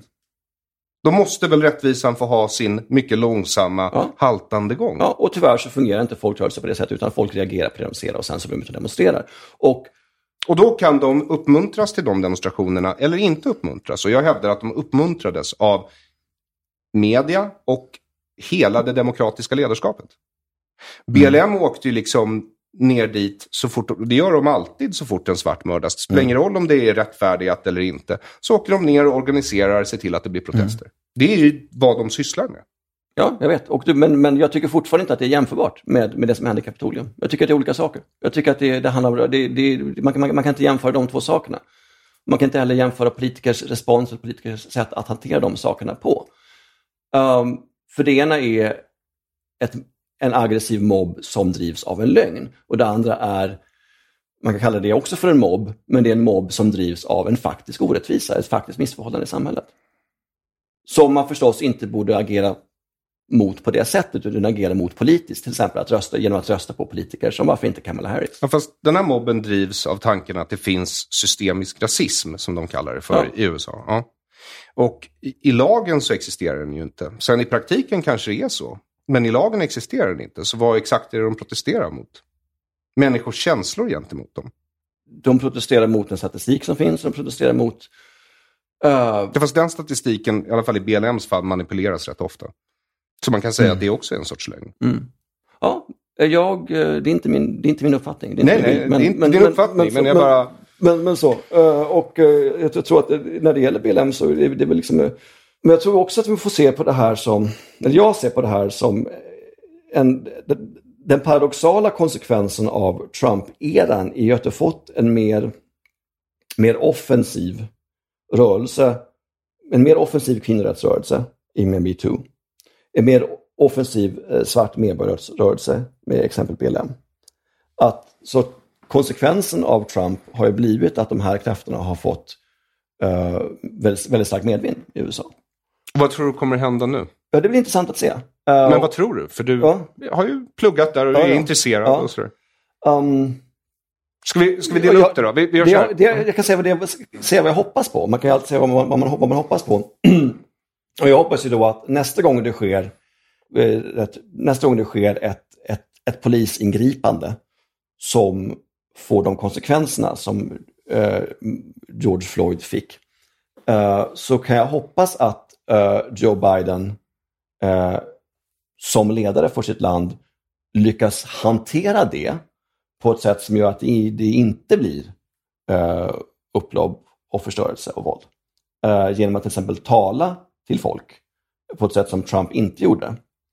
Eh, för att få folk att förstå att eh, det, här måste, det, här, det, här är, det här problemet måste lösas på andra sätt än genom att, genom att, att bryta mot lagen. Det är det man hoppas på, att, att, att hans, hans ledarskap ska på något sätt lugna lugna de här krafterna och stävja dem och förstås snarare säga att okej, men därför så lagstiftar vi mot, eh, i det här fallet, eh, systemisk rasism.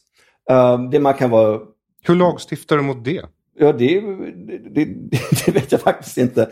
Men ja, till exempel genom att jobba med polisutbildningar. Eh, skulle väl vara ett sätt man kan tänka mig. Kritisk rasteori i Att polisen. jobba med mångfald inom polisen. Att se till att du har någon typ av kvotering eller mångfald som gör att du har... Men USAs poliskår är... Alltså, alltså, det var inte, alltså, Derek Chauvin var vit.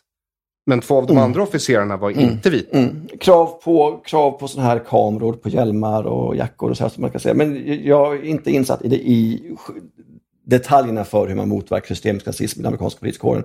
Men det är ett vallöfte de har kommit med, så då får vi se hur de lever upp till det. Um, det man kan befara är naturligtvis att det här inte alls hjälper. Utan att, menar, nu har, vi sis- sista dagarna sett eh, protester i Portland och med kaos och förstörelse och förstörelse av Demokraternas högkvarter i Portland. Eh, och det är ju förstås inte ett gott tecken. Vilka är det som gör det? Det är, det är väl Antifa va? Det är det. Eh, och Seattle också, och just det, nu. är ju, det, det gör ju att man förstås blir pessimistisk. Jag du- tror att det har att göra med att de släppte eh, anden ur flaskan, Demokraterna. I princip, Mm. under eh, de här fyra åren. Och jag tror inte de kommer kunna stoppa tillbaka den. Eh, men jag tror också att det kommer bli lite lugnare, i alla fall från BLM. Därför att jag tror att, hoppas att de känner sig representerade nu. Men det är också lite att ge efter för våldsverkare. Men tror du Republikanska partiet kommer att eh, splittras nu? Um, ja, det blir ju jätteintressant att se vad Trump gör. Um, nu- blir det ju eh, vet du, riksrätten då, impeachment, som blir det första steget. Mm. Och det blir ju, där är så jag förstår ganska ovisst faktiskt hur det kommer gå där.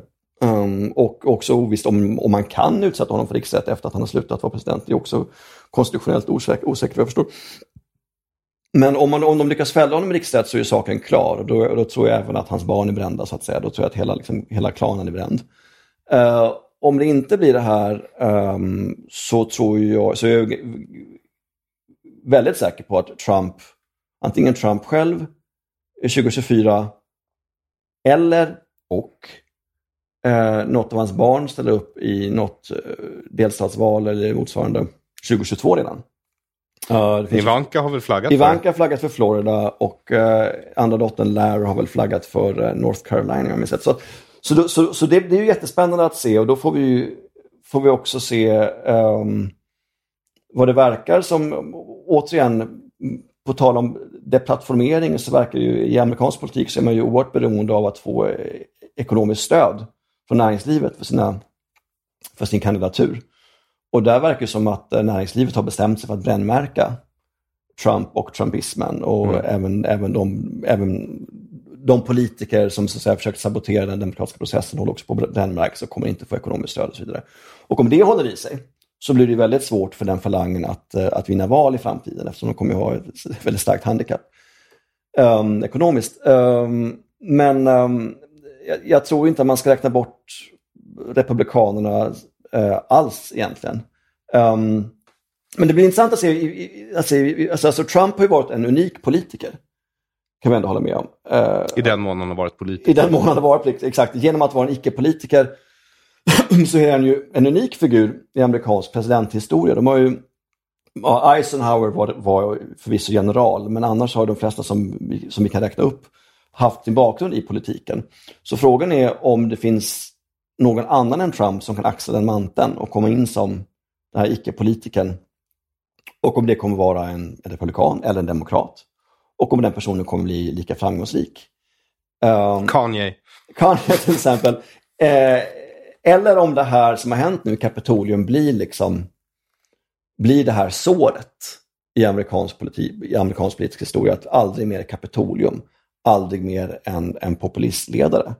Kanske också kommer leda till att till exempel retoriken, du nämnde politikers sätt att ha en förlåtande attityd till BLM, att den kommer förändras på grund av just den här jämförelsen som du själv gör. Att man, kan, man politiker måste tydligare dra gränsen mot våldsverkare och mot anarki.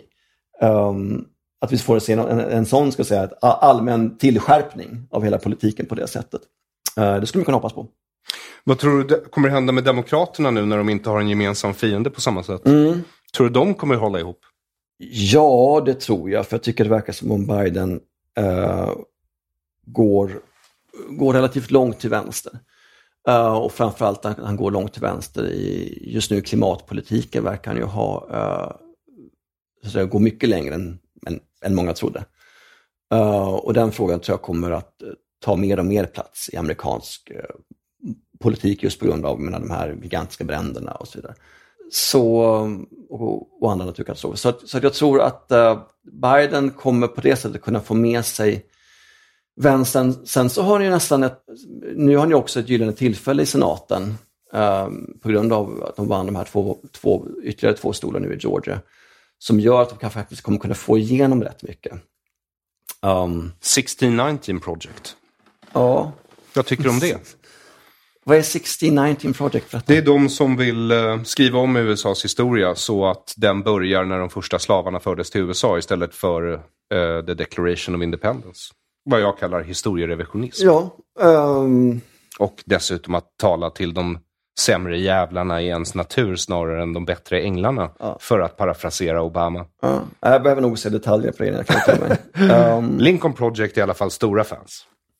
Ja, men det är intressant. Vad tycker du om Lincoln? För det, därför, därför det är ju liksom hö, det är ju högern, det är ju, det, det, är ju George Bush, den yngres gamla gäng liksom. Jag är ju inte en big state kind of guy. Nej. Men hur tror du att de har kommit? Eh, hur har jag gillade ju inte George W. Bush för att Nej. jag såg honom som någon sorts... Uh, han är en big state republican, en sosse liksom i mina ögon. Konservativ mm. sosse. Ja, ja. ja av min, efter, efter... Och jag tycker ju att det fina med USA det är ju idén om frihet. Mm. Att du ska få bestämma själv och att staten mm. ska blanda sig i väldigt lite.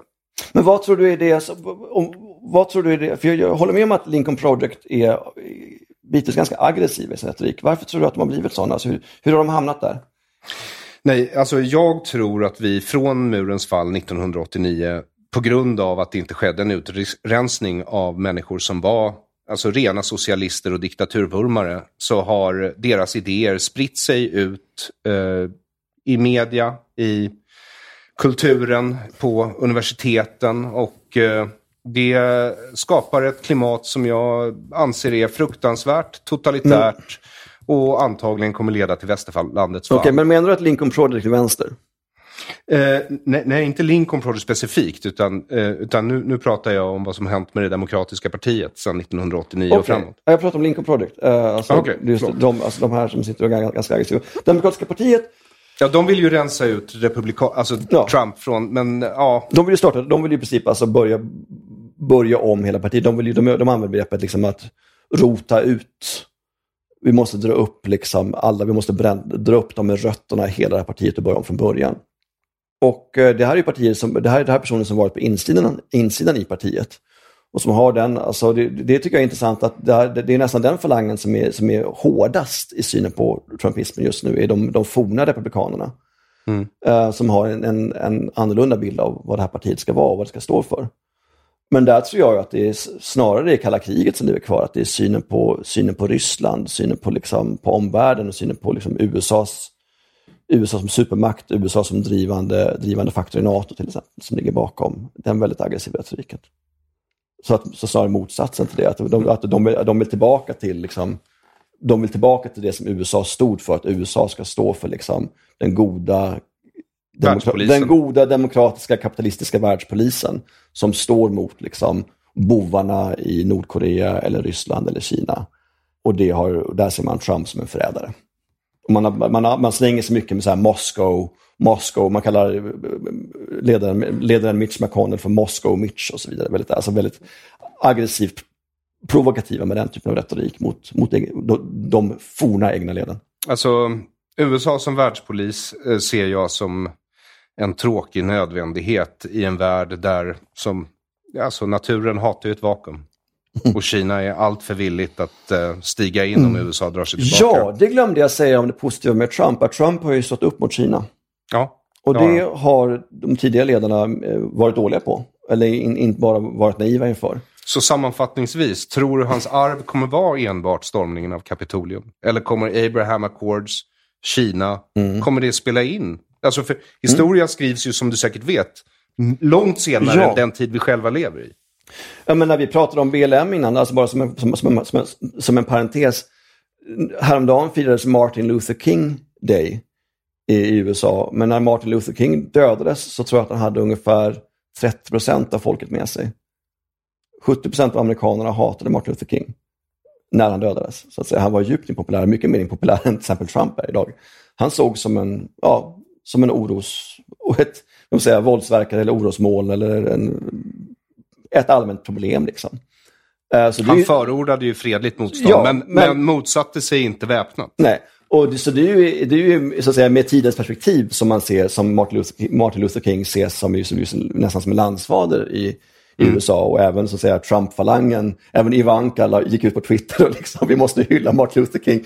Så att på det sättet så, så, så, så håller jag med dig, att vi ser det, så att vad kommer hända med Trump om 50 år? Där är jag nog ändå böjd att tro att um, om 50 år så tror jag att man kommer, så, så tror jag mycket väl att man kan komma att se ja, inte ens om 50 år redan nu, ser Kina som det stora hotet mot den, mot den civiliserade världsordning med demokrati och yttrandefrihet som vi vill se.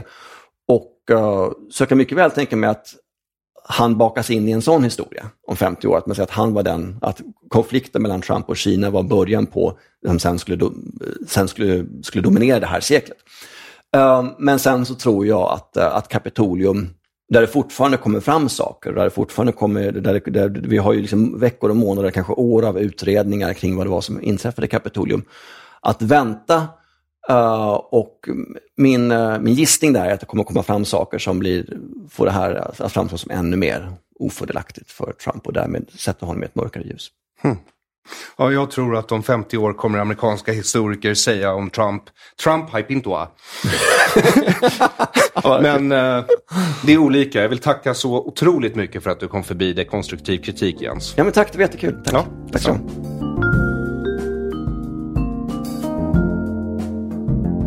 Du har lyssnat på Dekonstruktiv kritik. Avsnittet gästades av Jens Liljestrand. Stort tack till Jens Liljestrand för att du kom hit och gästade Dekonstruktiv kritik. Jag kan inte tacka dig nog för att du tog dig tid och jag hoppas att du fått lite större förståelse för min syn på vänstern och farorna med politisk korrekthet. Själv har jag fått den allra största respekt för dig Jens, min tidigare antipati till trots. Jens skickade också efter samtalet länk till den där undersökningen av YouGov som bekräftade att 45 procent av republikanernas väljare stöttade stormningen av Kapitolium. Nu var det i och för sig en mycket begränsad undersökning med under 1500 deltagare gjord i princip samtidigt som stormningen ägde rum. Av 1448 deltagare var det bara 1397 stycken registrerade röstberättigade som hade hört talas om stormningen vid tillfället för undersökningen.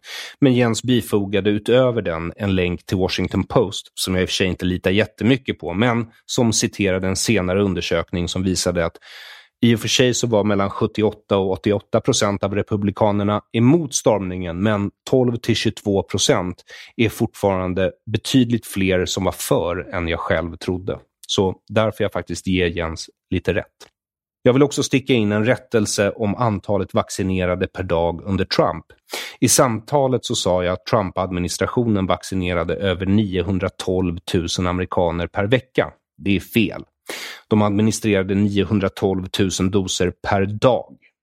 Så Biden avser alltså att öka vaccineringstakten till en miljon om dagen. Den ökning jag angav om 88 000 är alltså korrekt, men det ska vara per dag och inte per vecka. Ett stort tack till dig som stöder dekonstruktiv kritik via Patreon, Swish, Bitcoin eller Paypal. Du är en kapitalistisk hjälte som möjliggör den här typen av samtal som du just har hört. Jag hoppas verkligen att du tycker att det är värt det, för det gör jag.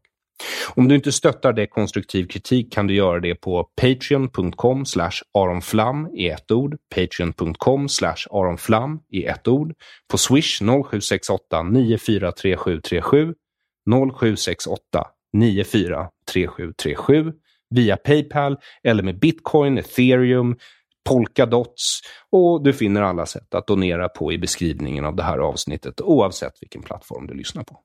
Om du vill ha något mer substantiellt för ditt bidrag rekommenderar jag dig att besöka hemsidan aronflam.com där det under fliken merchandise finns t-shirts, muggar och hoodies med upplyftande budskap som “Your feelings are hurting my thoughts”, “Dina känslor sårar mina tankar” eller “Krossa socialismen” för socialism är ondska. Tänkvärda och upplysande budskap som din omvärld förtjänar att få ta del av på din kropp eller kopp. Nu finns dessutom en helt ny termosmugg med texten “Your feelings are hurting my thoughts” som jag är otroligt nöjd med. Den är enormt snygg och det har tagit mig lång tid att få fram den. Om du redan har krossat socialismen-muggarna men saknat en termosmugg att ta med dig ut i naturen med budskapet att andras känslor sårar dina tankar behöver du inte vänta längre. Den finns ju redan på aronflam.com och där finner du också affischen “Det här är en svensk brottsling” och boken “Det här är en svensk tiger” på både svenska och engelska så beställ ditt ex på aronflam.com nu. Som vanligt hittar du länkar till artiklar, bilder och statistik tillgängliga på aronflam.com i brödtexten till den här essämonologen. Jag vill också uppmana dig att sprida mina texter och poddar på så många sätt som är möjligt utan att riskera din egen försörjning eller ditt sociala umgänge. För nu när Biden har tagit plats i Vita huset kommer identitetspolitiken att vara det enda som gäller de kommande fyra åren. Och du och jag måste göra motstånd mot det här, för annars så kommer det stolta arv som upplysningen givit oss snart vara helt förpassat till de historieböcker som kommer vara redigerade för att anpassas till den nya verkligheten. Jag vill också tacka dig som redan köpt biljetter till min digitala turné. Du kommer att få pengarna tillbaka för projektet har förändrats till sin natur. Det fortgår alltså men kommer att ta längre tid att genomföra och kan dessutom ha blivit något helt, helt annat. Det är nu mer av en interaktiv talkshow och piloten kommer göras på Patreon bara för dig som är Patreon den 12 februari för att testa formatet. Det är dekonstruktiv kritik fast med publik, interaktivt och du får dessutom se mig och gästen eftersom det är på video. Den 12 februari alltså, bara för dig som är Patreon. Tack för att du har lyssnat på dekonstruktiv kritik. Jag heter Aron Flam. Till nästa gång, ha en god tidsenhet.